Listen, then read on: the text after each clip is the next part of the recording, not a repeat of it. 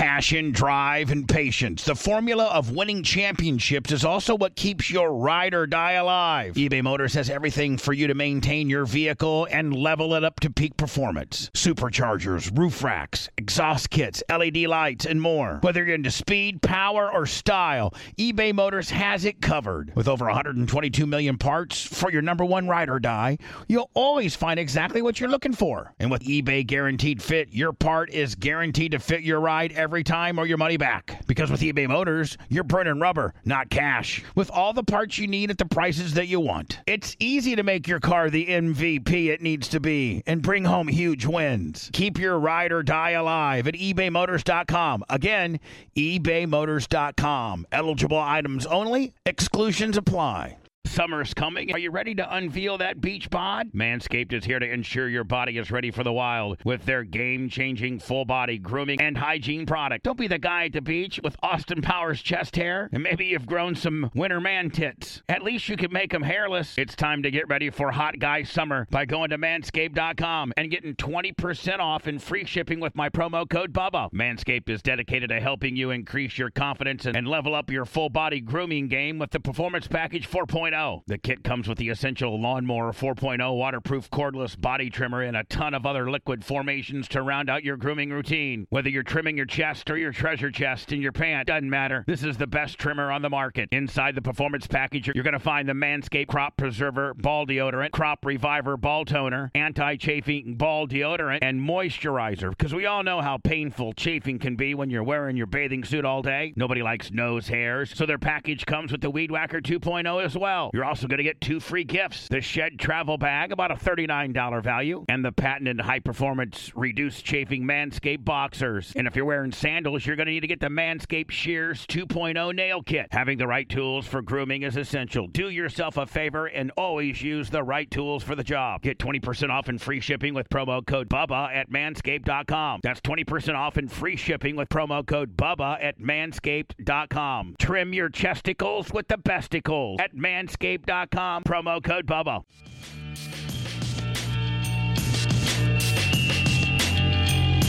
Hello. Welcome to the Anna Hummel Show. Just now getting started. Happy Friday. I need this Friday more than I usually do. I feel feel pretty drained, but also somewhat rested. I've been sleeping well, which is good. Unusual, but good. Not that I sleep poorly. Thankfully, I, I can sleep. And because my body is still sensitive to things like Xanax, in the event that I do need some help, um, I'm able to get it, which I like. And, you know, Xanax single handedly really I mean, I talk a lot of shit on Big Pharma. Not a fan, just in general. But sometimes it makes some great products, and you gotta give credit where credit is due. So, um, it's it's a nice tool to have in my back pocket. I was planning this big uh, cherry popping of Ambien, but after speaking with Brian from Philly, he kind of freaked me out about it. So uh, we're, we're just going to put that on the back burner and just stick with what I know for now. And if I feel like I want to eh, do a little experimentation with Ambien at a later date, um, we can do that. We can do that, but not not right now. Been doing a lot of jujitsu, you know, despite the fact that I don't know anything about sports. I feel like I play the most sports of anyone here, which is ironic. I wonder if those two things are inversely related. Maybe not. But it seems like the people that I know that are like the most involved, well, maybe it's because they're involved in their own sports and their own thing that they don't have time to be consumed with with other sports, the sports of the, of the people, of the masses.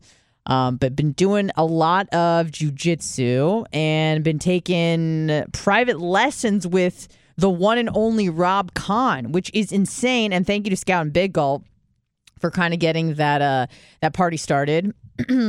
uh, they were kind enough, and I I think I opened their gift to Bubba One Ninety Nine uh, during Barp weekend this last year. Well, it was technically this year, but for Barp last year. And Rob and I connected, started taking a couple lessons, and then I was like, "That okay? I did my chair. Like that's it. I certainly can't." Like uh, afford you properly for what you truly are worth. And i was and i'm like cool i got my two lessons great. And rob was like no what are you talking about and i'm like uh i i can't afford like what i don't even want to ask what y- you charge per hour but i assume it's it's not something that i can afford on a bi-weekly basis and he's like oh no you're you're Bubba Army it's all good i'm like what the fuck so I've been I've been meeting with Rob, and it's probably about we do fifty percent percent jujitsu, fifty percent talk about life, liberty, and the Bubba Army. So we have a lot in common, which is nice. Um, he's a, he's a half breed. He's a he's a half Jew, but was raised, I think, Jewish, and also is an atheist. So I'm like, well, well, what do you know? Well, that's fantastic. So he he loves hearing about Bubba and the Bubba Army and what's going on, and hopefully we can get him on the show soon because not only is he just a one of the best in the game and just revered at my gym as you know the the grand the granddad of of the the whole of the whole gym because Matt got his black belt through Rob Kahn, who was I think the first American to get his black belt uh, through a Gracie. So legacy means something in jujitsu, which is nice. It's nice to be a part of something that still values tradition and respect and um, there's just there's a hierarchy but not based on anything other than time spent reps and and skill and commitment so it, it's it's nice to be a part of something and i feel like and and maybe i said this before but I haven't found anything that, and I am an atheist and I'll probably always be one. And if I'm not, I'm probably not of sound mind. I've lost my marbles. But when you when you leave something like a church and it wasn't a horrible experience like for me i had a i had a great time at synagogue it was it was great i felt a sense of community that you really just don't get anywhere else you know you're just not going to get that same vibe from like a book club or CrossFit. Maybe I don't know. I it just y- y- your your shared values are something that's hard to kind of. Oh shit, Brian from Philly, twenty dollars on the super chat. Thank you so much. It's it's hard. That's the one thing that like religion's got on everything else is this sense of community that's hard to replicate to the core. You know, like maybe like I you meet up with the girls for brunch or you, you meet the book club or you know, my dad's in a ukulele club. It just you don't really get that that deep sense of community like you do from religion and I know this because I was raised in a in a religious I mean I say that like it was like diet religion. It really wasn't forced down my throat, but I rebelled like it did. It was weird. I was just like, this is all a lie. And I'd like, all right, don't go anymore or whatever. So I, I really haven't found anything that resembles the community that you feel when you're a part of something like a church or a synagogue or something like that. But I gotta say, it's, this is pretty close. It's pretty close, jujitsu. Um, I like the fact that it's family oriented, even though I don't have one. I mean, I have a family, but I don't have I don't have the children, and it's it's really cool to see kids and their parents and everyone's doing jujitsu and it's just a big community feel. You, you, get to know these people on somewhat of a really deep level when you see them three, four times a week, every week for sometimes a decade. And you're really in the trenches together. You know, it's maybe not quite like a fraternity or like war, but you are really going through hard things and learning things like being comfortable, being uncomfortable, staying calm under pressure, humiliation, a lot, at least for me, a lot of humiliation, sometimes shame, um, and it going through, just going through it with your team, with your cohort.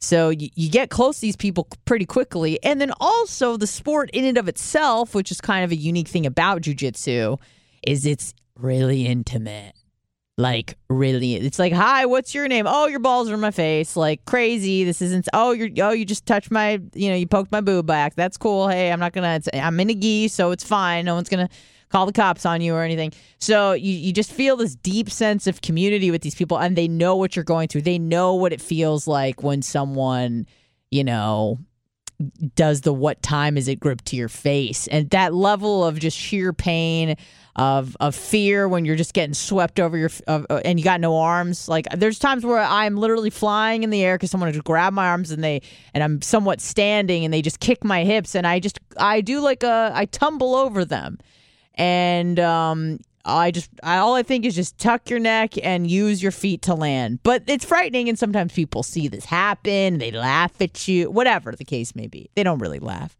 maybe a little bit when it's funny, but it's um it is it is truly something special. And I've been taking these lessons from Rob Kahn, which of course activates my Jew guilt. As grateful, like grateful and guilt is like with the Jewish person with my level of neuroses is such a fine line where you're so grateful, you're grateful. You give me a little too much, now I feel guilty. Now I don't want it anymore. I give it, get it away from me. I feel guilty. I feel indebted to you. I hate the feeling of feeling indebted to people. You know, I can't just even with the Bub Army when you guys give and give and I'm just like, oh my god, oh my god, stop! But don't stop because it's you know food on the table for me. But I just feel guilty, and I don't even though I haven't been to synagogue in almost two decades, just the guilt is just in my blood where I just, I'm like, ah, it's too much. You're so kind. And especially when I don't feel like I have anything to reciprocate.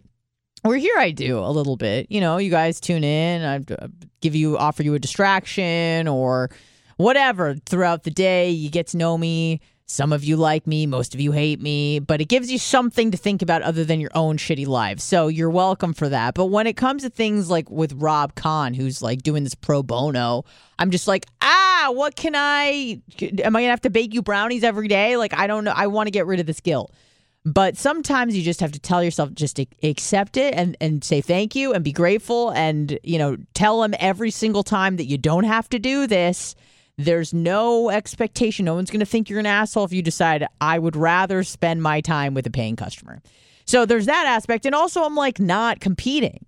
So it's like, oh my God, what a brilliant mind is spent on some like schlub like me who is just wants to learn something new. You know, I'm not going to be in the UFC. I'm not, I don't even want to compete at all. Zero percent. Um, it terrifies me because I feel like when people compete, in uh, at least jiu- jujitsu or any anything like that where it's it's there's combative whatever it's um you, you treat it like you treat a porta potty if that makes sense. And let me explain. So like in a, in a bathroom that's your own or a bathroom that you frequent you make sure you clean up afterwards. You, you make sure that everything's maybe wiped down or that it's just well manicured because a maybe it's a shared space like at work or it's your home space and you don't want it to be disgusting. But when you go into a porta potty that you're never going to see or be in again, you, you know, I mean, some people sh- like they shit on the wall. Um, there's uh, excrement in places that you, uh, physics uh, defies the laws of physics. You're like, how did that get up there? I don't know. There's jizz everywhere. It's it's disgusting. It's insane. How did that happen? And I feel like that's how you get treated and again, I don't know this for a fact because I have never done a jujitsu competition, but I imagine that when you don't have to train, like if I were to hurt somebody in my class, I have to see them every day coming in with a sling or knowing they're not there because I hurt them eh, doing something dumb. But in a jujitsu match, you rarely compete against people from your own gym. So you can just treat that other person like a porta potty, just fucking break their arm, not go slow, just be an asshole and then whatever, dude. Never gonna see him again. I don't have to see you with your fucked up knee, every, you know, three times a week limping around. So out of sight, out of mind. I don't care. So that's a, one of the reasons. Well, the main reason why I don't want to compete. Oh shit! Neil Mount Plaisir, 1999. A bitch ain't one. Rob Wagner. $20. Intermittent fasting. Oh, I'm so glad that it is working so well for so many people. I got an email yesterday and I get messages all the time from people, um, and it makes me really happy. I'm not going to talk about it endlessly. It is a big part of my life. I'm trying to learn as much as I can about it because I feel like on some level maybe I was slightly misinformed about some things. But listen, it's working. I think it mostly has to do with caloric restriction is what I'm learning. Maybe the magic of the insulin deal wasn't as aggressive as I thought. Is is what I'm kind of learning. Um, but it's it's working, and I think. And I was listening to some for those that know who Peter Attia is, who are in the longevity game as much as I am. I'm sure that's um zero of you. But I'm if if you're at all interested in anything health, metabolism, exercise, nutrition related, I highly recommend Peter Attia. He is phenomenal. He's the best in the game. Um, I he has this just this demeanor about him where I just trust him. Like I trust that he's done his due diligence. He was uh, a resident surgeon and also done just like crazy shit. He like went to be he was a surgeon and now I think he has this lab where he works with people obviously to improve their health and and longevity. He's in the health space, lifespan, all that sort of stuff. He's fantastic. I listen to him a lot. And he was talking about fasting yesterday because obviously. And he said something interesting about fasting, which is that if when you do an extended fast, you know, and it doesn't have to be um, that long, but even if you just say more than a day, two days maybe, just you going through that and learning to sit with your discomfort or just knowing that you can get through a few days and you're not going to die like just knowing that. And even though you know it upstairs, right? Like I know I could go five days without food, but you don't really emotionally know that. Like it doesn't connect emotionally until you do it. I'm not saying you have to do five days, but for me too, right? I couldn't even go 12 hours before I started working here. So once you start pushing it, and I'm not, I, I am not suggesting you do extended fast frequently all the time. I'm not suggesting that I'm not I'm barely educated in it. I have a bachelor's and and I'm just a grad school dropout. So please don't listen to me. But just when you do something that kind of pushes your limits a little bit or your comfort zone, I should say, just knowing that you were able to do it it kind of puts your mind at ease a little bit. So in the event, you know, say you'd go 3 day, you do a 3 day fast, water only fast, right? Then a month later when you're pretty hungry and you have to wait a few hours for lunch, you're like, well, shit, I did a 72 hour fast. I know I can wait three more hours. Like knowing that gives you peace of mind. I don't know. It's just, it's good to push yourself, I think. But in that same breath, I'm fucking done pushing myself because I feel like I've just been on a kick of torturing myself lately, whether it comes to getting in a cold plunge, VO2 Max. Those by far were the I didn't like either of those. To be honest with you, uh, VO2 Max thing. I, I for some reason I thought I would have done better. I thought I was going to get more time to like warm up. Um, it was a great experience, and I was totally nerding out, which was awesome. Just bombarding this poor little Lith- Lithuanian doctor with questions, but he seemed to be um, pretty excited to have me there and, and didn't mind that I was just going off nerding out, looking at all the equipment, asking all the questions. So, um, but I but I think I need to take a, a break from that. I'm just I'm I'm exhausted. After I was done with that, I'm like, okay, we're done. No more scans for a while. No more the excessive blood tests. No more cold plunge. No more VO2 max. Let's just try to chill and maintain. I'm healthy. I know I'm healthy. Everything's been verified, and I can just kind of sit and chill a little bit. 813 90 Bubba if you'd like to call in and contribute to the conversation. Um, I did, there was a moment yesterday where I was watching, it wasn't even a kid's class, but I was, I was waiting for Rob to start the private, and there's like a, at GTS Gracie Tampa South, they offer like a, I get, it's not like daycare, but kind of like after school program you see a bunch of kids in their school uniforms and they are just fucking going wild, wild, just running around. They have balls. They're just on the mat, just like up and down, up and down, up and down, um, going crazy. There are probably about 30 of them. And, uh, they're playing music. They're they got balls. The, the, it's funny because even at such a young age, you know, and I like observing people. I think people are pretty interesting, even little people, little humans. And you just see the girls, and they're doing stuff that's different from the boys. They're doing, they're making up dances, they're choreographing dances and shit. And I know that because I did that. They're doing the splits, or you know, think they're doing the splits, doing like cheerleading shit. They're not cheerleaders, and the little boys are just running around with the ball, throwing them at each other's heads, just going crazy, going wild And I'm just like, wow, this is just a, a sight to be seen.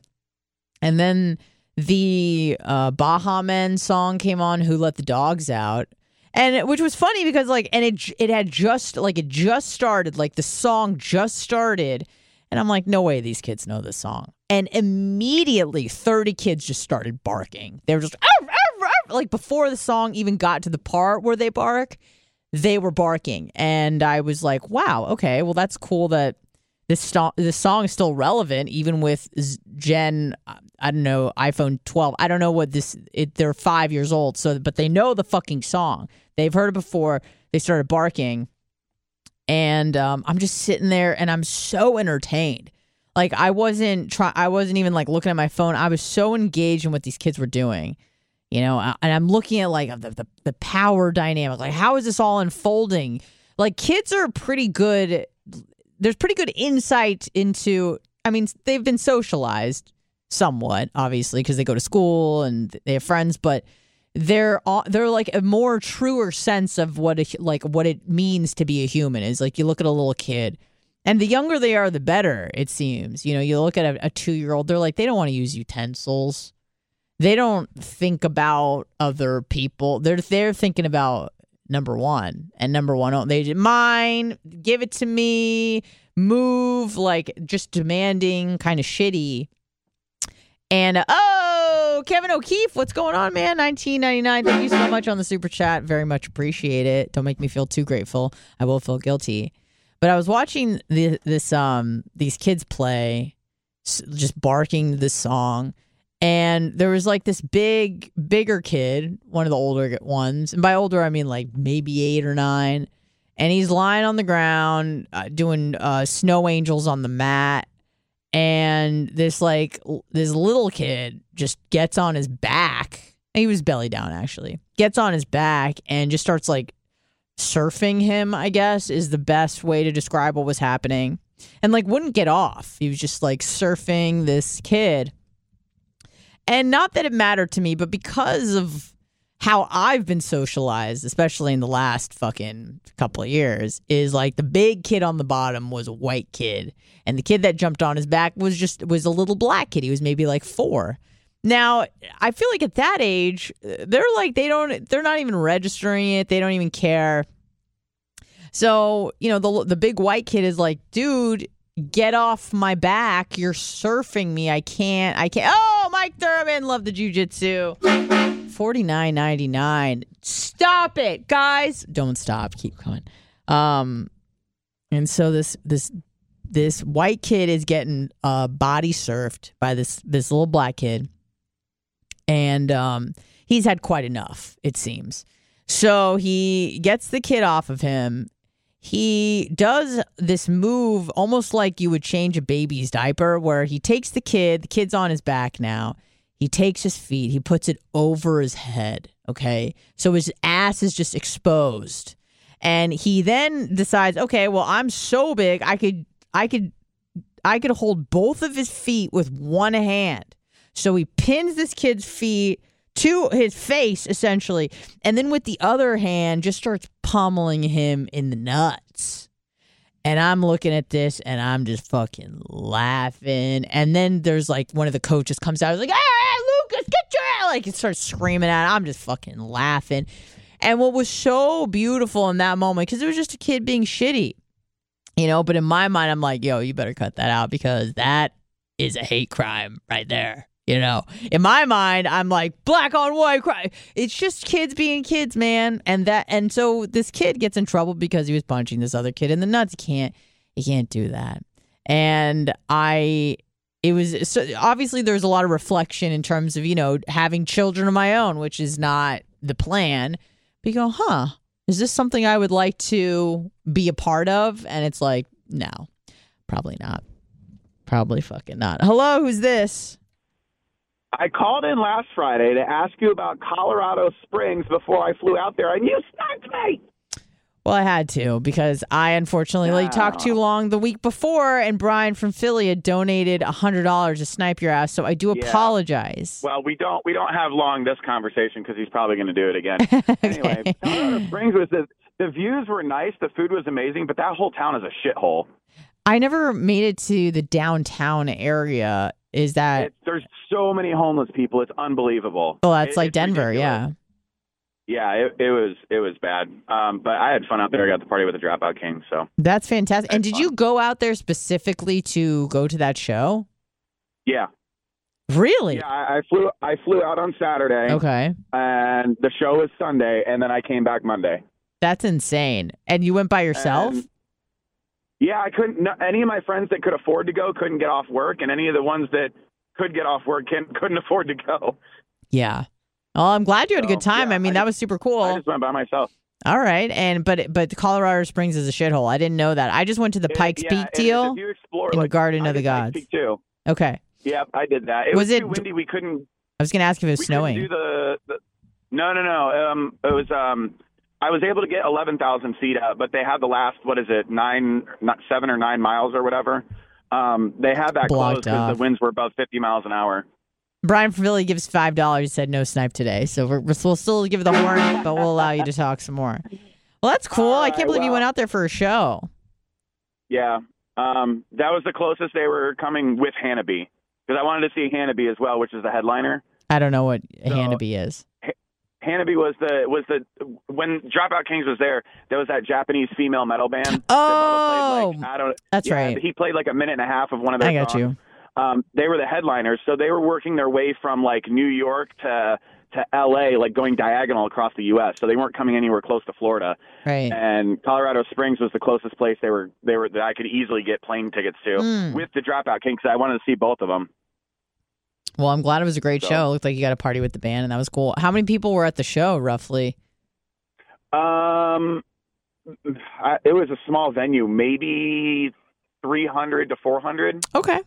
Sometimes those Yeah, are the best it it shows wasn't where it's kind of intimate. It wasn't like an arena or, or an amphitheater or anything. It was like yeah. it was like a small little metal bar that was two miles away from downtown Springs. Mm.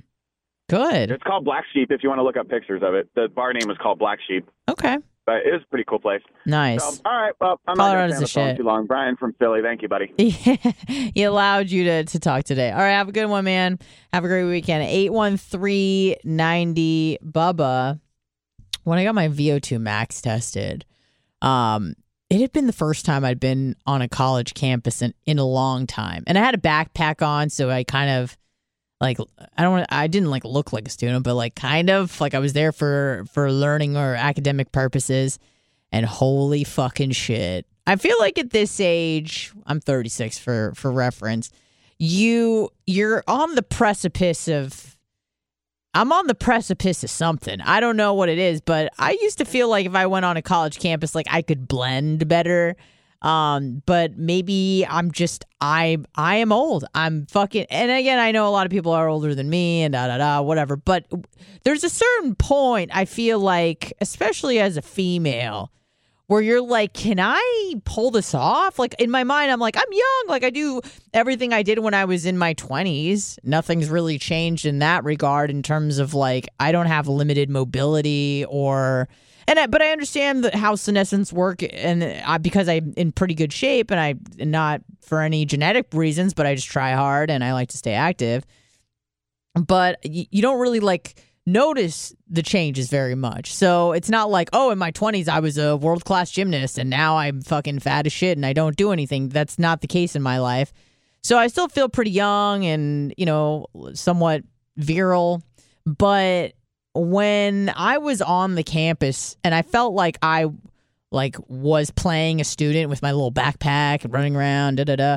But the feeling of like look i'm like i'm sticking out now. I look i look old. And when i went into the lab that i and i got lost for a good half hour because i went to every fucking wrong building because every person i asked where to go sent me to the wrong place. So i was just hopping around the university of tampa in all the wrong places and then finally get into the right place and i walk into this lab and it's just a bunch of kids that are probably between 18 and 20 21 maybe And I'm like, wow, okay, yep, it's different now. It feels different. Because if you were to ask me, like, how old do you feel? I'm like, I'm 20s, I feel young.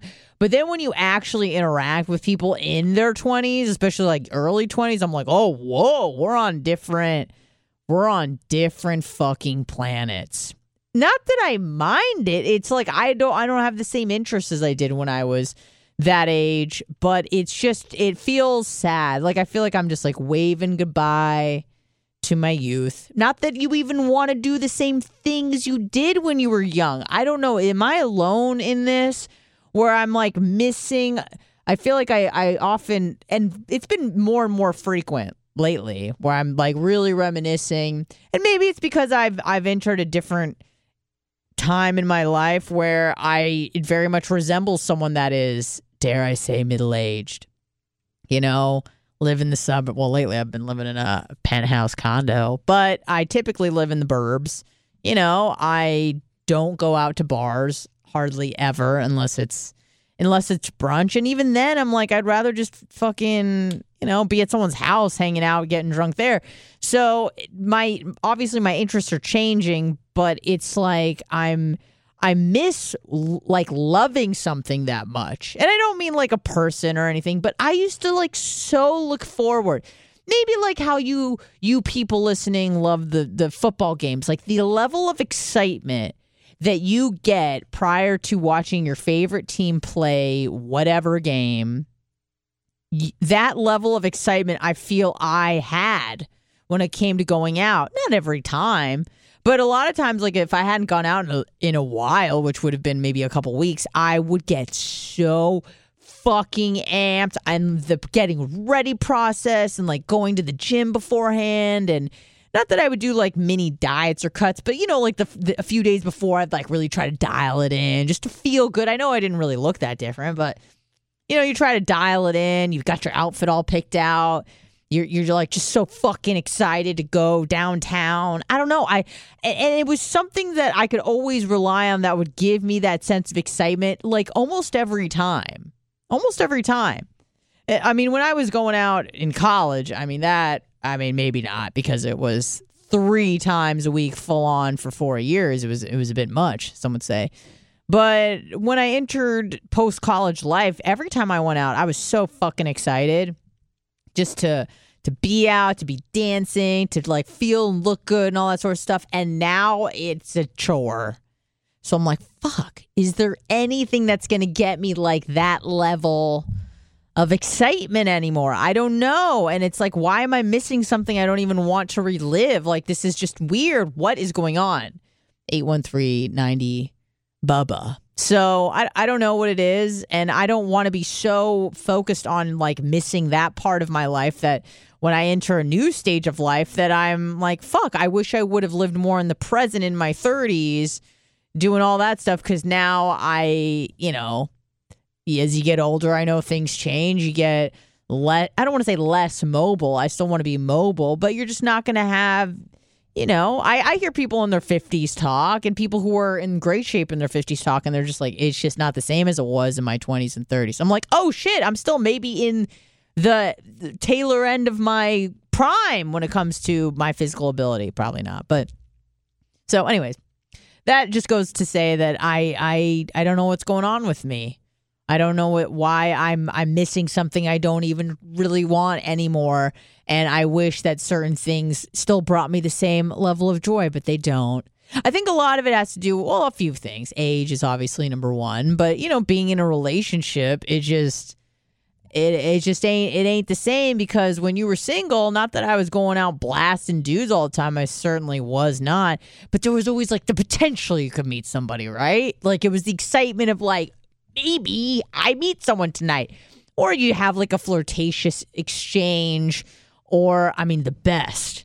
The best especially when I was like, you know, in my in my early to mid 20s was eh, probably at my hottest. I was just maybe you meet somebody and they're like, "Hey, come up to our table." Like I'm like, "Fuck." I mean, you guys know how much I love free shit. You know, and, and and to be at someone's table and they're just like feeding you free shit and you see these other assholes paying 20 bucks for a drink or, you know, 35, 40 bucks for a round. I'm like, no, we don't do that sort of shit.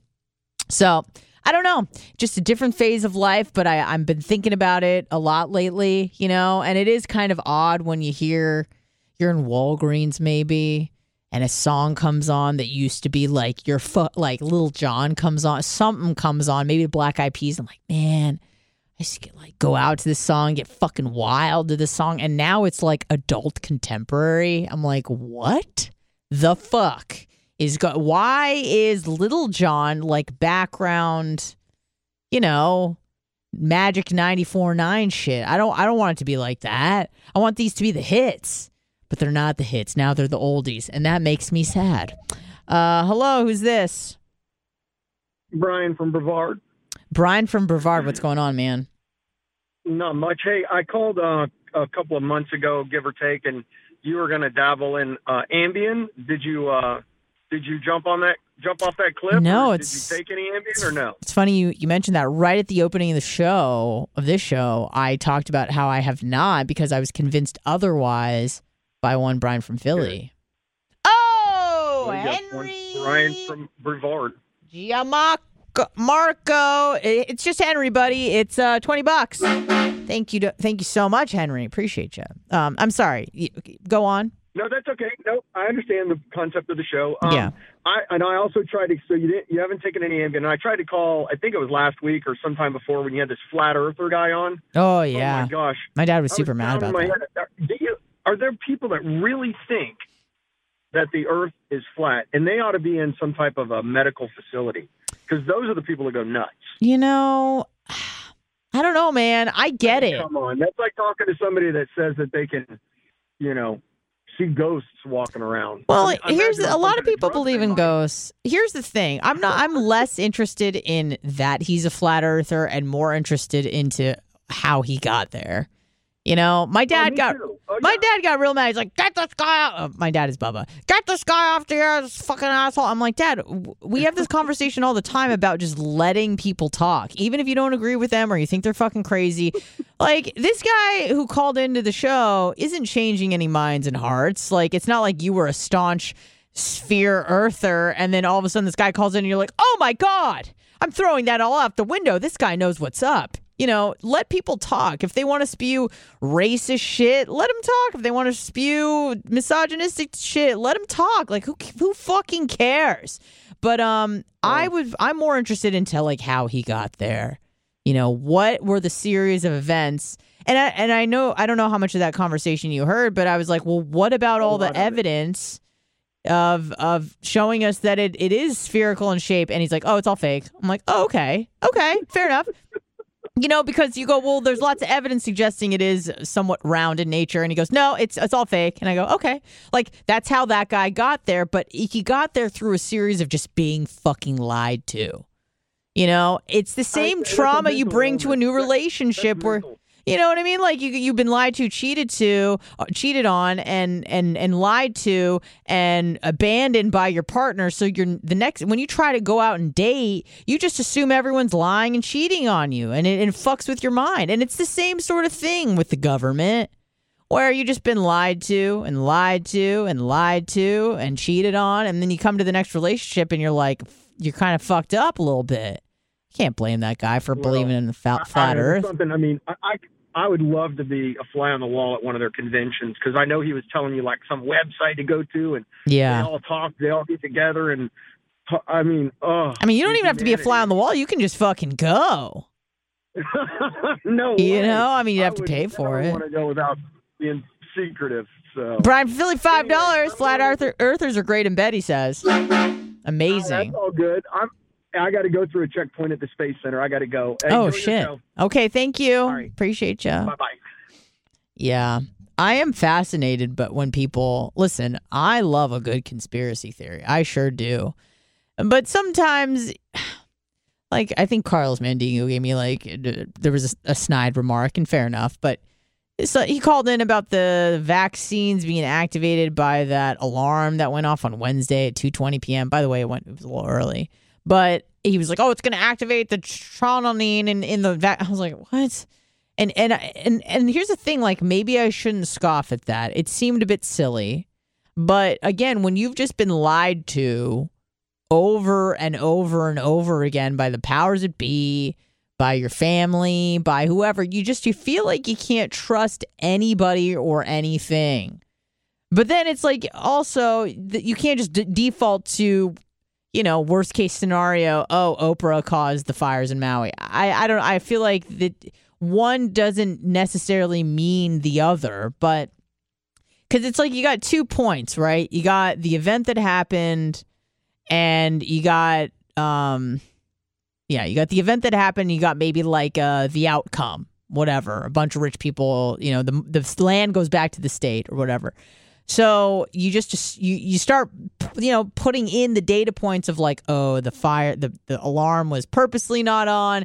Uh, it was planted. It was arson. It was it was plant you just start putting the data points in there so that you can come up with a, a theory of or, or not even a theory but your idea of the truth of what happened which is the conspiracy. You know conspiracy sometimes there's conspiracy facts you know, just because it's a conspiracy doesn't mean it's false.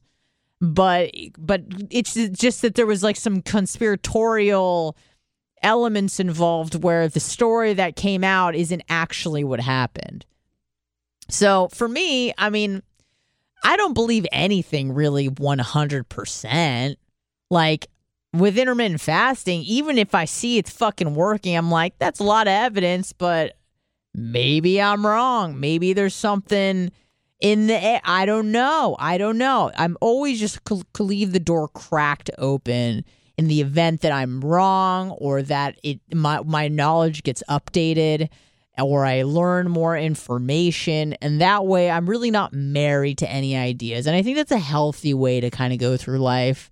When it comes to most if anything, usually when I'm in a debate with someone, like a heated debate with someone on the air, you know, for added value, I might really go in hard. Like I know what the fuck 100%, but I don't. You never do, you know? And when people talk about, oh, they know 100% man landed on the moon, it's like, no, you don't. Were you there? No. Um, am I, I mean, I'm to the point where I don't think it happened. I think it was somewhat staged as a product of the space race with the Russians, but or the Soviets rather. But I don't know for sure. I, I I believe I don't think Hitler killed himself. I'm also one of those people. So it I try to look at it a case by case basis of depending on what the issues at hand.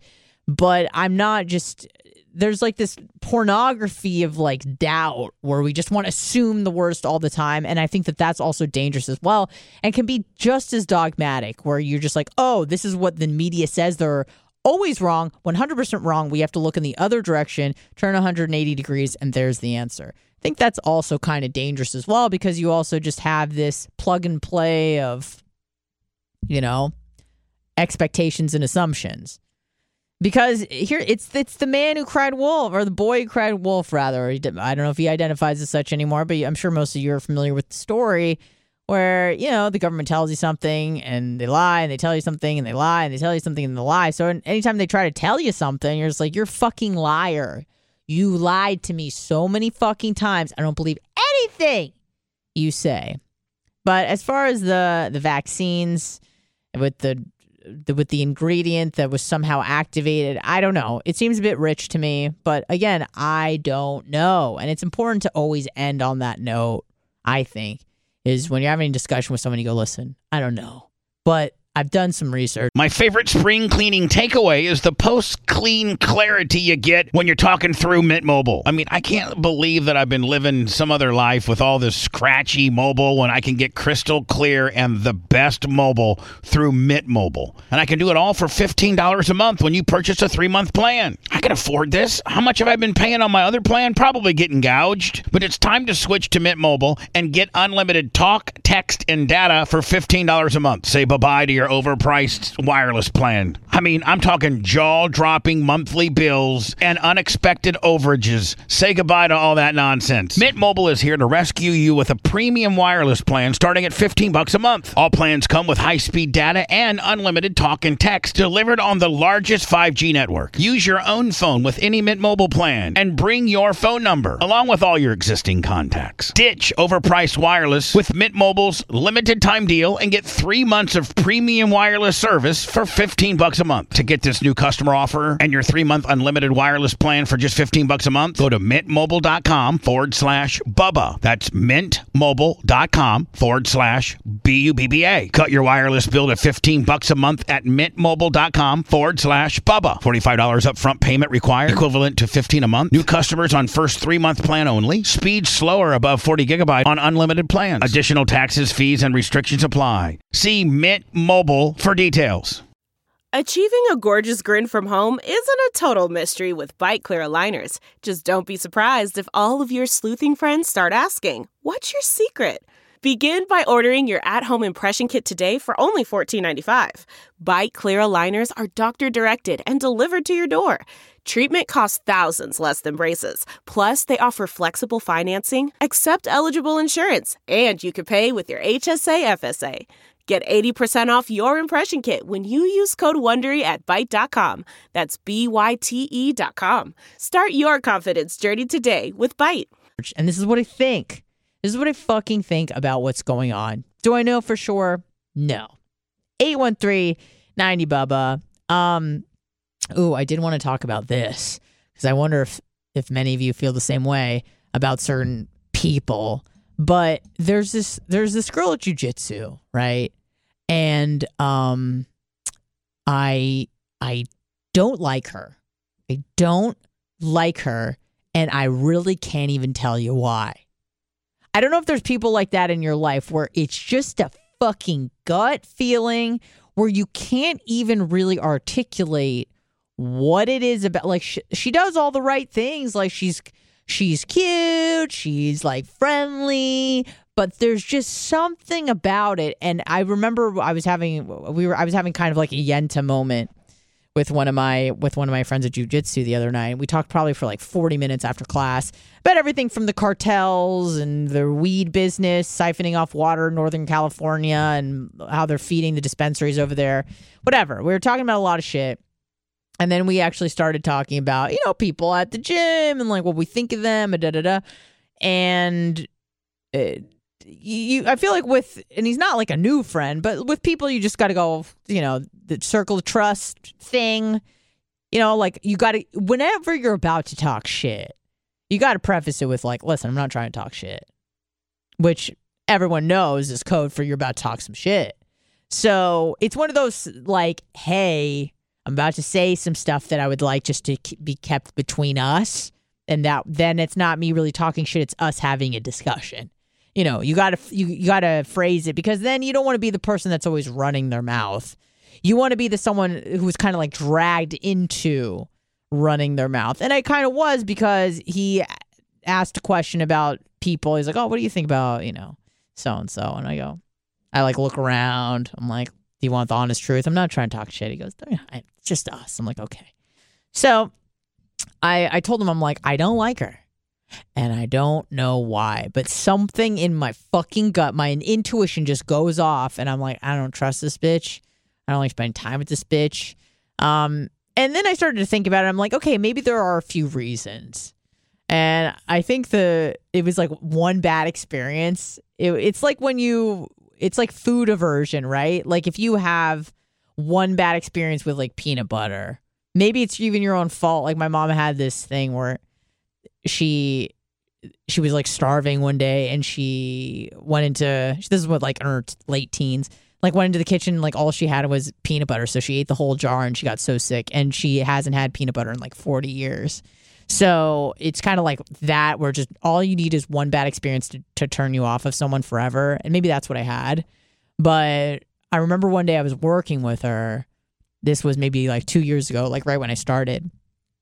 And we are doing technique, which means you're not going full throttle on anything. You're just trying out moves with minimal force. like not trying to go hard. You the other person is supposed to be not a wet noodle, but it's supposed to be like your dummy, you know, like allow you to take the choke or the back or the arm and they trust you enough where they think or hope you're not going to just rip their fucking arm off cuz you're really not giving any sort of comparable resistance that you know you're just like take the arm.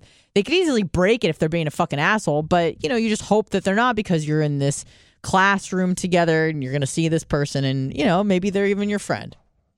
Well this fucking bitch. I didn't know what an ezekiel choke was as far as i knew ezekiel was I know there's some biblical reference, but I just thought it was bread. I was like, I just know Ezekiel bread. That's the only Ezekiel I know. So she's like, Oh, let me show you the Ezekiel choke. And I'm like, Okay. And most people, when they show me something, they go really slow. They're like, You're going to move your hand here. You're going to put your elbow here. You're going to put your knee here. Whatever the move is. This fucking bitch, man, she went so fucking hard in this choke. I mean, she basically like punched me in the throat, like with her fist, punched me in the fucking throat. Not precisely, but essentially. And I mean, to the point where I had a sore throat, like from the outside for almost a week. You know, it, it, it like I could, it felt like my throat was like I had been, coughing for a month straight and I had like a sore throat. She gave me a sore throat for a week from like her demonstrating one move. Uh, just like totally like really shitty stuff. So, you know, that happened. And then there's just like a few other times where I think she just like went like a little too rough, maybe. But then I'm like, am I just being a pussy? You know, I mean, the sport, you're supposed to be, oops, sport's supposed to be kind of violent. So, you know, maybe just me, but I just, I don't know. And then I, I observe people a lot, you know, and every opportunity that this chick had to like get some male attention, like she takes it. So I go, I just, this bitch would sell out her friend to just get some dick or I don't know. It's just a fucking feeling where I'm like, that bitch is no good. Um, so it's really funny because, and then there were times where I'd always say hello to her and she'd like kind of brush me off or whatever. Maybe I do have a lot of reasons, but it's been so long that I like kind of forgot about it. But all I know is like every time I go in there and I see her, I ignore her. And unless she comes up to me and then I'm like always like nice. But she will, you know, I would try to talk to her or something and she would just kind of like brush me off or like not really acknowledge me. And i'm like all right cool. But now it's, it, she's super friendly to me all the time. So i don't know. I don't know what her deal is but i'm wondering if, if any of you have ever just like not liked someone. You're like i just don't know why. I just don't fucking trust you. It's there's like a sixth sense. Something's coming up. You feel uneasy about them. But you don't feel uneasy about them for no reason but it's like almost like you're your gut is ahead of your brain where you're just like there's something i'm picking up on that you just don't seem trustworthy and i can't place it. Call in let me know. 813-90 bubba. Hello who's this? On home it's joe the supermarket what's up joe the supermarket the show would not be complete until you call in so thank you so much thank you so much. And I want to basically just sum up the whole week of brilliance and wisdom and fun and laughs and smiles all delivered oh, by please. you. in One, sim- oh my god phrase. wow yes My coochie pink, my booty hole brown. my coochie pink my booty hole brown yes Now, prophetic let me ask you: Are you are you actually going to do that parody or not? Is that just conjecture? Um, I didn't. I didn't know how serious they were. I mean, I, I didn't know if I had to do a parody. I was just planning on. I'm happy to perform the the song in its entirety, just at karaoke style. Okay. Um, yeah, I'm not really a, a parody writer, so I didn't know if they wanted me to change the lyrics. But I think the lyrics are perfect, just the way that they are. I think you would agree. Yeah, and, and and the fun in that was actually earlier in the day, like an hour or two before that in the chat. I said, "Man, I'd really like to hear Anna Hummel take a crack at doing a parody song." 'Cause they were yeah. about Stanley doing his thing and whatnot. hmm So I was just thinking, man, if you just even did, you know, because Dr. Dan took a crack at it, Babyface is just freestyling and doing some random stuff. And hmm I don't know. I just like when you do stuff like the the the soaking in the tub or the, you know, the running on the gimmick with the mask Mhm. on. Like all Yeah. that stuff is just cool. So I can't wait to Thank see you. what you do next. Thank pretty you. Yeah. Uh, Well. getting back to the yeah, tell me, tell me. Yeah. Go ahead. No. No. Go. Go ahead. Oh, I I want to tell you what you want to hear about these people that we feel like we there's just some easy uneasy feeling about Yeah, it. Yeah, you just feel know it, like, uneasy and you can't really place it. I want to tell you who I feel that way about. It's every nurse that I've encountered uh, since I've been in this whole hospital bed predicament and all that. Okay. For some reason, I had some really bad experiences in the hospital and the rehab facilities. So now all the visiting nurses that come, I just can't stand. I just cringe as soon as they walk in. As soon as they walk into my apartment, I, I'm so angry. I'm just on edge, and they're like tippy toeing around and walking on eggshells, and that pissed me off. But they always do. And and and I'm gonna tell you, this is what I wanted to tell you, but I don't know. You won't believe this, Okay. but I'm gonna tell you, it's it's the Holy Spirit. That's what it Oh. is. I know people say conscience. They go, oh, that's just my conscience. But mm-hmm. to me, the almost sixth sense that you're talking about that you feel, I believe that's God talking directly to me through the Holy Spirit, telling me who I can and can't trust. I know in advance. I know so many things in advance, and you'll think I'm crazy, and everybody listening will think this guy's just a lunatic. Mm. But realistically, God tells me things. Does God I'll talk to everybody? God will talk to everybody, Okay. but people just have to know how to listen. He's not going to talk to you in an outward Well, maybe you should t- You're not gonna speak a little louder. Like, hey, Anna Hummel, this is God. But why not? Why fucking Because not? Why do I have to like not- read through, you know, read through the lines and try to listen carefully and the rustling it's of the trees? It's not that. It's not that complicated. It's not that complicated. Okay, God will to talk me. to you in a whisper, but you have to be. You have to know how to listen to him, and you want to have to hear him. And when you do, you won't hear it as God. You'll hear it as just a thought in your head. But Mm. that thought in your head is coming from God. All, All of my thoughts are coming from God because that is disturbing. If God is having the my thoughts, then we should not be worshiping God. Because I got some Okay. fucked up thoughts. Well, I have the most fucked up thoughts of anybody. If you So your thoughts are those are God's thoughts? Because that's probably disgusting. unfortunately, if God wants to use people how He wants to use them, if He wants to use me to be vulgar, crazy, insane, lunatic, Yeah. then that's how God's choosing to use me, and, and I'm not going to go against. Why does. God need your help to do anything if he's omnipotent, present, the other one? Well, here's here's here's the way I look at it. I believe that as as people, we are Omnipotent, excuse me. earth From, from omnipotent, omnipresent, and omniscient. There we go. We're Two on this earth- dollars. Woo! Joe, you're crazy. That's why we love you. That's from Brian from Philly. I love Brian from Philly as well. He's Mhm. so tremendous, and his photographs. He is so see what He tremendous. on Facebook. Yeah. Oh my God! Also I a- he must have A fellow intermittent faster. Yeah, it's. I'm so glad you brought that up because I, I had to intermittent fast for more than 24 hours over the past two days because I haven't had nobody here. I had no PCA show up yesterday whatsoever, so I was here 24 hours straight myself with no food and and I did it. And it was Yeah, cool. you're I- fine. like you know, I, like y'all were saying, you don't even feel like you even want to eat after a while, but you just know you have to. Yeah. So you can start your next fast. Does that make sense? Yeah, I got you. So we're all over the road here. I I don't know. I just pulled over, so that's where I'm just going to stop unless you got something for me. I thought you you were going to tell me about God whispering. Oh yeah, yeah. So he'll uh, please. So he'll speak to you in a whisper, and if you know when to listen, I Mm. hear everything he says. I am in constant contact with God. As soon as I wake up, even when I'm sleeping, I'm still thanking him, thanking him that I get one more hour left to sleep, Mm. or thanking. Could anything really got me up in shake your belief in God? Or do you think that you will always be a believer? It- could something Yeah, no, happen to you that could shake your belief in God? Nothing, because all the things that have already happened to me, but not just the bad. I know when I say that, oh my God, you're in the hospital, you can't walk, all this bad, you can't breathe, and all this other stuff. But Mm. let me look on the first 40 and let me look how good God has been to me and all the amazing things. Like, for example, meeting famous people. The only famous person that I never met that I wanted to meet was Eminem. Otherwise, every other famous person that I've ever met, I've come into And you think that God is interested in and prioritizing you meeting famous people? That's on his. Well, I, I never priority list. wanted. I never even dreamt of like my favorite actor, Yeah. Kiefer Sutherland. I never dreamt I would meet Kiefer, but when I met Kiefer, I also met Alicia Keys at the same time. That's incredible. And I now Andy too believe in God. Woo! And I also believe in John Costico who gave forty nine ninety nine. Woo! We're John making that Costico money so today. Booby. Thank Go you, ahead. John Costigo. Man, you're killing it today, Anna, huh? I, I it's really the people. You know, I could I could try to take credit for it, but I will not. Okay, I will not. Much Well, like the intermittent fasting, I just plant the seed. You guys do all the work. If you weren't here and you weren't doing it, and, and I was even saying it in the chat yesterday, I was saying that I know Bubba could push it to 20 because he kept thinking he was at 18. But if you do the math from 12 p.m. to 7 a.m., that's 19. So I was telling him it was just 19, let ride till yeah. 8, instead of eating at 7, just eat at 8 a.m. Yeah, he was talking about doing that. hours. Yeah, he was talking about. Did you hear him when you said in chat that you fasted 24 hours? He said, "quote How does that even make sense? There's only 24 hours in a day."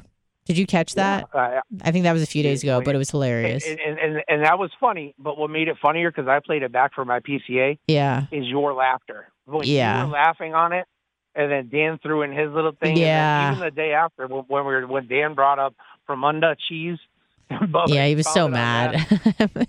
Yeah, we've had some really, really, really funny things. that, if you notice, Bubba's brought up twice over the past two days my my box of cassette tapes. hmm I don't know if you know about that, but I used to record every single Bubba show from the early 2000s. I believe it. Regular cassette tapes, and I would I would edit out the commercials, and I would just have everything in complete segments. I would make sure that I used one side of the tape so I didn't have a flip in between segments and everything. And I and I uh, wrote down every single thing that was on that, and I had over 500 tapes. And when Bubba, after he got fired in 2004, came back in 2006, all the serious stuff and everything after that, and he wanted it. So I sent it in a giant box and Dave Rice was the engineer at the time, and he said that he was going to put it all onto CDs and Mm. then send me back my tapes, but also send me all the CDs. And I'm still waiting, but Dave Rice moved, so the Bubba actually brought him back up. I haven't heard about him in years, so that's what he's talking about when he talks about my tapes. You knew about that, right? I do now. I do now. Thank you. Cool. Well, Thank you, Hey, Joe, I'm for sorry calling in. I talked too much. appreciate it. I, I I'm Yeah. glad that even though we don't see eye to eye on some things, that we we still have a, a mutual respect for one another. You know something, you just hadn't had enough adversity in your life yet. Once you reach the, the ultimate level of adversity, that's when you have nowhere to turn but God. My favorite two words, but God. Hmm. Like, what kind of adversity do I need? Do I need? Does there need to be another Holocaust or something? And No, in in no, the case where things end poorly, do you? What if? What if? What if things don't end well? Then you go, well, that's God's will. Is that what they say? Say you Everything get cancer, and then you, you know, like I see a five-year-old girl with with leukemia, and she dies. That's God's will. That's the will of a of a justified and benevolent God. It seems a bit odd that he would have to put everyone through that much fucking pain. For what reason? I don't know, and I don't think you know either. Well, uh, the only thing I can tell you from what I've been through with all the surgeries and the hospital and all the stuff that Yeah, I am on the other side of it now. I know but still a you are not everyone, and some people don't make it out alive. I mean, none of us make it out alive, but you understand what I'm saying. I understand what you're saying, and I could have been dead more than one, you know, as many times I could count on one hand. Yeah. So, and I should have been the, the, way I was living prior in 2017, and, and and I should have been dead then, but I didn't. I just ended up not being able to walk, and that saved my life. So Okay. I was just I was actually just talking to somebody today about this, where if it if this this situation I'm in may look unfortunate, Yeah. but it, it would have been way worse if it didn't happen this way. I wouldn't be home. You know what I mean? I'd be dead or I'd be in jail, but I wouldn't be. And you don't think that And- that and- could have been uh, happenstance or coincidence or just good luck, good fortune, but you think it is No, the no, presence of a. luck. Luck's for losers. I, Hmm. That's that's what I believe in. And I will leave you with one last statement. And I just shared this with somebody, Yeah, and it was so brilliant. I thought it so much because a lot of people care a lot what people think about them, sure. like the people that say horrible things about us in the chat and whatnot. yeah. So if you live by people's compliments, then you'll die by people's criticisms. Hmm. Is is this uh, from like uh, Philipp- Philippians sixteen four or something? No, this Oh, isn't in the Bible, but Philippians Oh. four six is really awesome. But Yeah. four thirteen is the one that kills. Four thirteen is I can do all things through Christ who gives me strength. Bars. Yeah. That means all things of. That means anything I put my mind to. If I want to get up and walk out of Mm. this bed and I want to go become world champion, And who wrote I the Bible again? Some guys. The Bible is the word of God. John one says, "In the beginning, the word Oh. was God, and the word was God." Yeah. The word was God is the key to that. Mm. Because the word is God. God is the word. That's why the Bible is so revered. Word. Awesome. Well, God bless. God bless. I'm still saying that though. I love that shit. I'll say that till the day I fucking take a lick. God bless, Joe. Appreciate ya. Bye. Bye. 81390 Bubba. Man, I I kind of wish I believed in God. Things would be easier, don't you think? Um just to have like a blanket answer for everything. I think it brings people so much comfort. Like it's just it is like I would not recommend being an atheist. Like would not recommend. I give maybe one and a half stars on Yelp. Would not recommend because it does leave you with a bit of uncertainty, but kind of like circling back and kind of connecting everything, which, you know, whether it's jujitsu or getting in a fucking cold plunge, whatever, sitting with the uncomfortable and being comfortable with the uncomfortable is is something that I really value more than I did ever before in my life. So sitting and wrestling with thoughts that might be uncomfortable about not knowing the origin of life per se, uh, or the origin of the universe, which seems to be there's a lot of debate and conjecture about that, and not knowing where you're going necessarily in terms of you know, are you going to heaven? Are you going to hell? Are you going fucking nowhere? Which is what I, what I believe. You know that can be um uncomfortable for people to kind of understand and and swallow. And it's it's one of those things where I feel very comfortable talking to the camera about it. But if you come up to me and you start spewing god stuff like I even with Joe like I'm not going to argue with you. Like there's I'm not changing minds and hearts at all. I know that. Kind of influenced my dad a little bit but that was more me pushing him to listen to Christopher Hitchens and Christopher Hitchens really did that for me. But I'm not trying to change. Like, I don't care. I'm not on a crusade. I'm not like the Jehovah Witnesses or the Mormons. Wh- whoever is doing the um the missions. Like, I'm not trying to spread the word, dude. Like, I think that people truly are oftentimes, not always, but oftentimes, most people are. I mean, let's just take America for example. Not a lot of extremism in terms of religion that ends anywhere really bad. Like even the Westboro Baptist Church, like yeah, they're not not a fan of gays and stuff, but they're not lynching them. Like they'll come out with signs. I can't even remember the last time like an evangelical crazy group was torching people's houses and slaughtering them. Like they say stuff that's not nice, and but they kind of keep to themselves, you know. Now, there's another kind of group of people that will go unnamed, but it seems like they have more of an interest in, you know, activism, if you know what I mean, like the Charlie Hebdo kind of activism. So that's why it's important that you just stay away from all things, you know, Muhammad and the Quran. So th- those that's different um, where I'm like, maybe, and even like Islam in and of itself, a lot of people they, they do the religion, they're fine, they're not trying to you know blow anything up, whatever. That's fine, great, thank you so much. But with with most Christians, say in the states, like it's pretty benign unless you get fucked by your priest, which isn't benign at all. It's bad. That's super bad. But whatever. That's that I'm not saying that I'm not going to blame Jesus for that one. Okay, that's like a fucked up, uh, institutionalized deal. But I think most Christians that believe in God, they just they like the way that it makes them feel. And who the fuck am I to tell them not to do that? You know, um, I would talk to my mom and my grandma about it. Uh, my bubby, who's no longer with us, but my bubby died at the age of 94. I remember asking her, it must have been within a year or two of her death. You know, Bubby, do you believe in God? No, because I'm like watching her eat bacon, and she's like this old Jewish woman. She don't give a fuck. And uh, she's like, I don't know, Anna.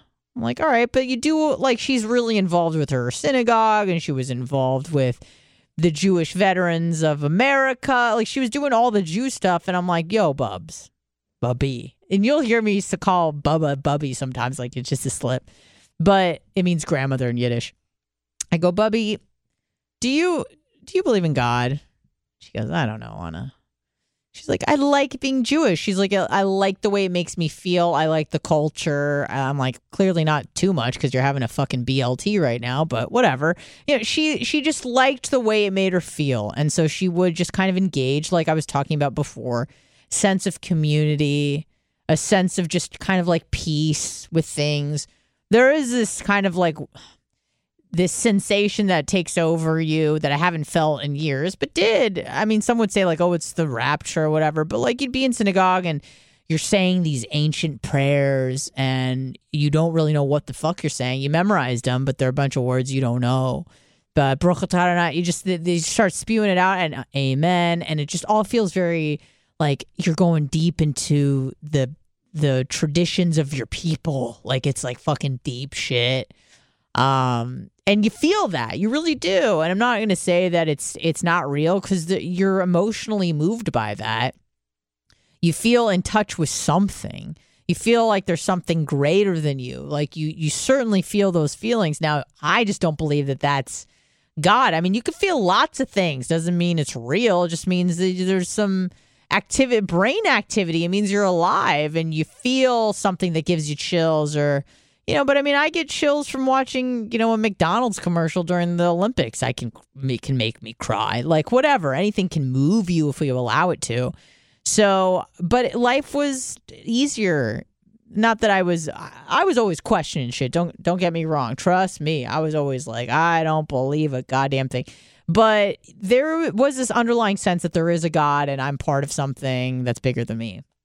And to walk away from that I mean, it honestly it wasn't really hard because I really wasn't deep in the hole in terms of Judaism. Like, again, I, it was pretty reformed diet form of Judaism in my family. So, but to to vehemently walk away from that religion, pretty much every other one was like it's kind of like a big step in a young person's life to be like fuck God. So you know that that took a little bit of um, courage, I guess, to kind of fully walk away and not look back.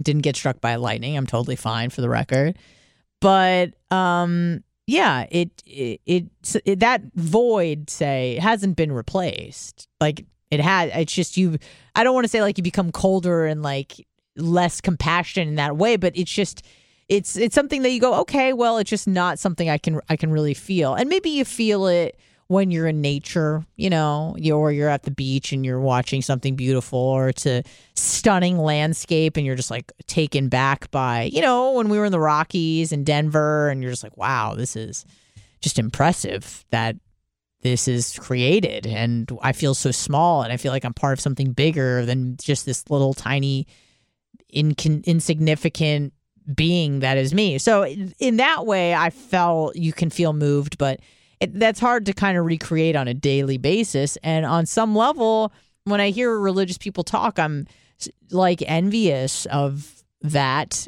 to some degree. Like am and am not. Like I wish I could just believe, but I feel like I took the red pill and I can't take the blue pill anymore. It's just gone. So it is what it is. 813 Bubba. Hello, who's this?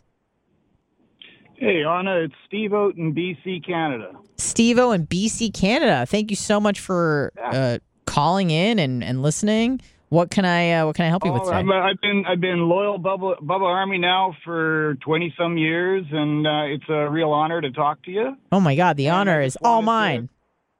To... Truly, thank you for calling I in. I wanted to call and let you just let you know that uh, for five weeks now, my wife and I have been doing intermittent fasting. Oh yes, and it's it's amazing. The difference. Good. Just uh, she's she's uh, done a lot of looking into it, and uh, it's she's found it's helped with her menopausal sy- symptoms. Good. And uh, I've uh, I found that I've lost weight, and uh, I just wanted to thank you because you brought it to the forefront. Awesome. What what what's your fasting regimen look like now? Uh, well, uh, we eat dinner at six at night, and then I don't eat breakfast until 9.30 okay. the next morning. Awesome. And lunch is usually one-ish in the afternoon. Uh, we cut out all the unnecessary snacking. Oh, that's a big one, man. And that is a really, truly a big oh, one. That, that, that was the tough one. Yeah. Because you, know, you so get so habitual with having a, you know, like a bowl of chips or, yes. or you know, so we kind of substituted, uh, you know, healthy things like walnuts and uh, pistachios and, and the like. Yeah. Instead. Good. So, Good.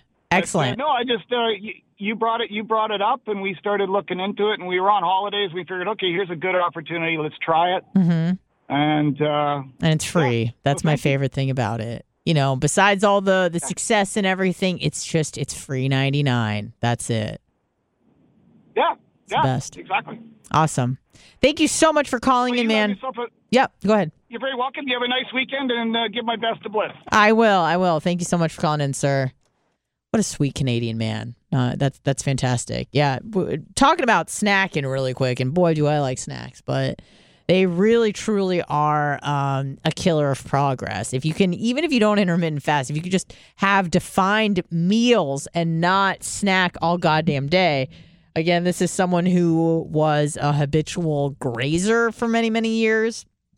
And I don't know if I was just able to pull it off because my metabolism or whatever, but when I hit my 30s, I and started working here and I was essentially snacking all day long, not really having truly defined meals, everything from just like a, a breakfast, a few whatever yogurt and I would have like a wheat tortilla with peanut butter and a banana and whatever and I was just having like snacks throughout the day all day fucking long really took its toll.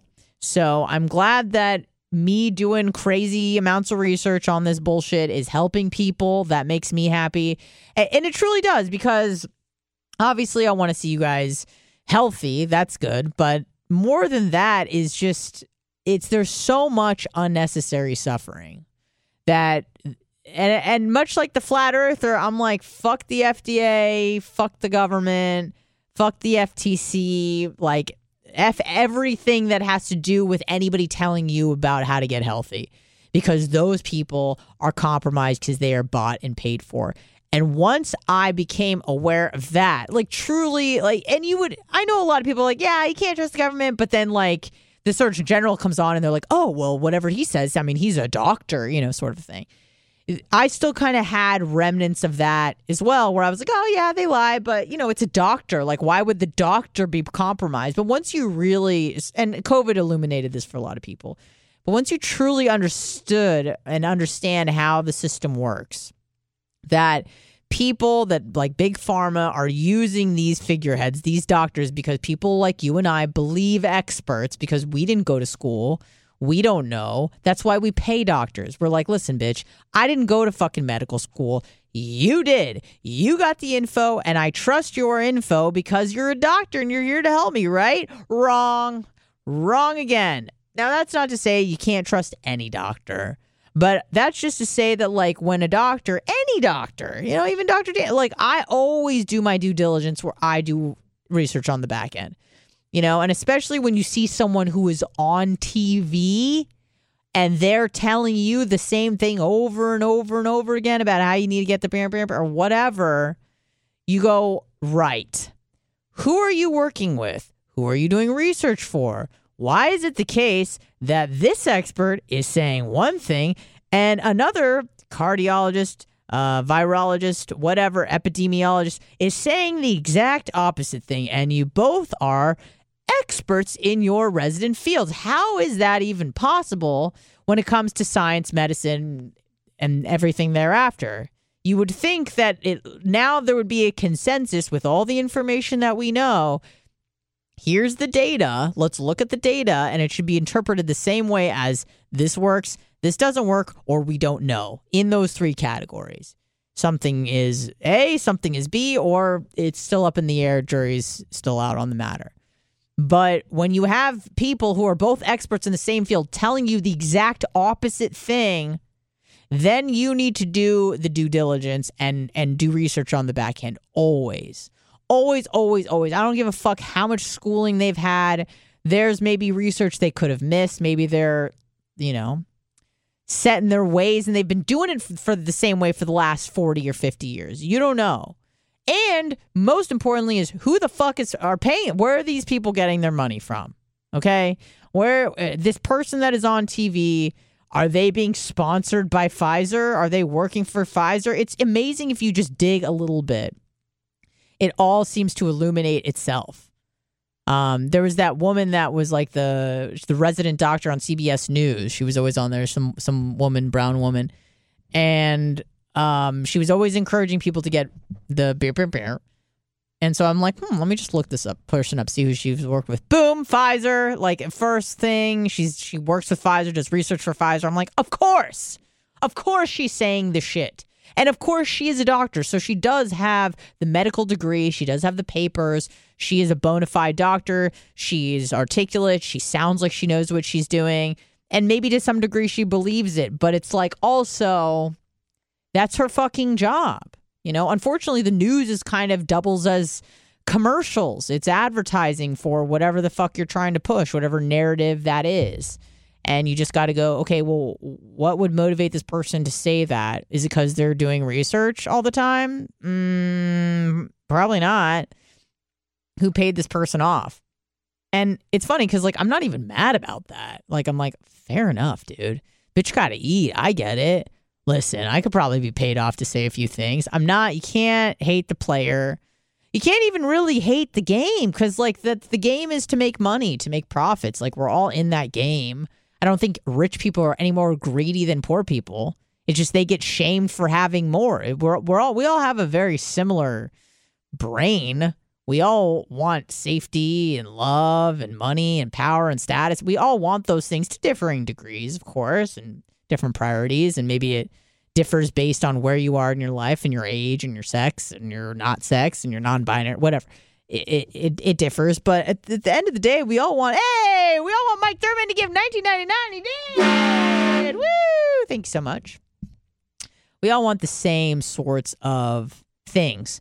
So i can't shame rich people for being rich and or being greedy because i'm greedy too. You know, no one is really turning down free money. Like everyone just likes to blame the rich people as if they stole that money from other people. Like they fuck. I mean, some did. Don't get me wrong. Some some did. Some lied, cheated, did. But I don't even get mad at like old money versus new money. Like self-made versus you come from an affluent family. Like fucking whatever, man. I'm I'm not going to be any more mad at the trust fund kid or the self-made entrepreneur, the Gary Vee. I'm not going to be mad. It's just life isn't fair and get over it, I guess. So I don't I, I don't blame other people for my problems, but also I I feel like I've been so much more self-reliant in terms of just like what I know or what I think I know or the opinions that I have about certain things. It's like, okay, yeah, I know you're a physicist and we're talking about physics and yeah, I know you're a doctor and we're talking about medical shit. But like, let me try to get a bearing and see what's actually out there. Because when you go to a doctor, I mean, you're getting an opinion essentially. And that's why you'll hear people say, well, I want to get a second opinion. It's like, okay, you'll, you'll get a second opinion when it comes to other things. But when it comes to maybe the bam, bam, bam, you're like, oh, well, my doctor knows. It's like, no, that's an opinion. Go get another opinion. Um, so I like to collect opinions essentially from resident experts and kind of just make my own decision that way. And and at the end of the day, that may not even be the right decision, but at least it was my decision, if that makes sense. If that makes any sense at all.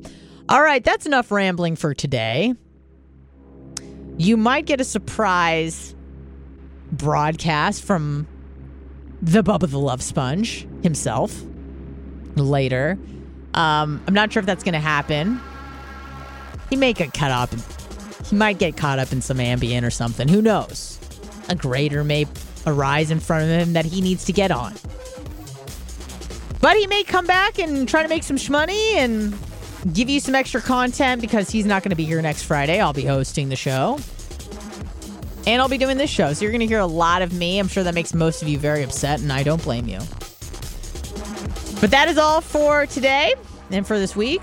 I love you guys. Thank you so much for listening, tuning in, and, and all those that contributed. I don't want to miss anybody. Mike Thurman, John Costica, Brian from Philly. I need to go through this list. I feel that Henry. Got it all. Tease from last week, John Costica, Brian from Philly. I think I said most of these. More Brian from Philly. Uh, Henry Giamarco, Mike Thurman, Kevin O'Keefe, Rob Wagner, Neil Mount Brian from Philly. I think I got everybody. All right, thank you so much. Have a fantastic weekend. We'll see you on Monday. God bless.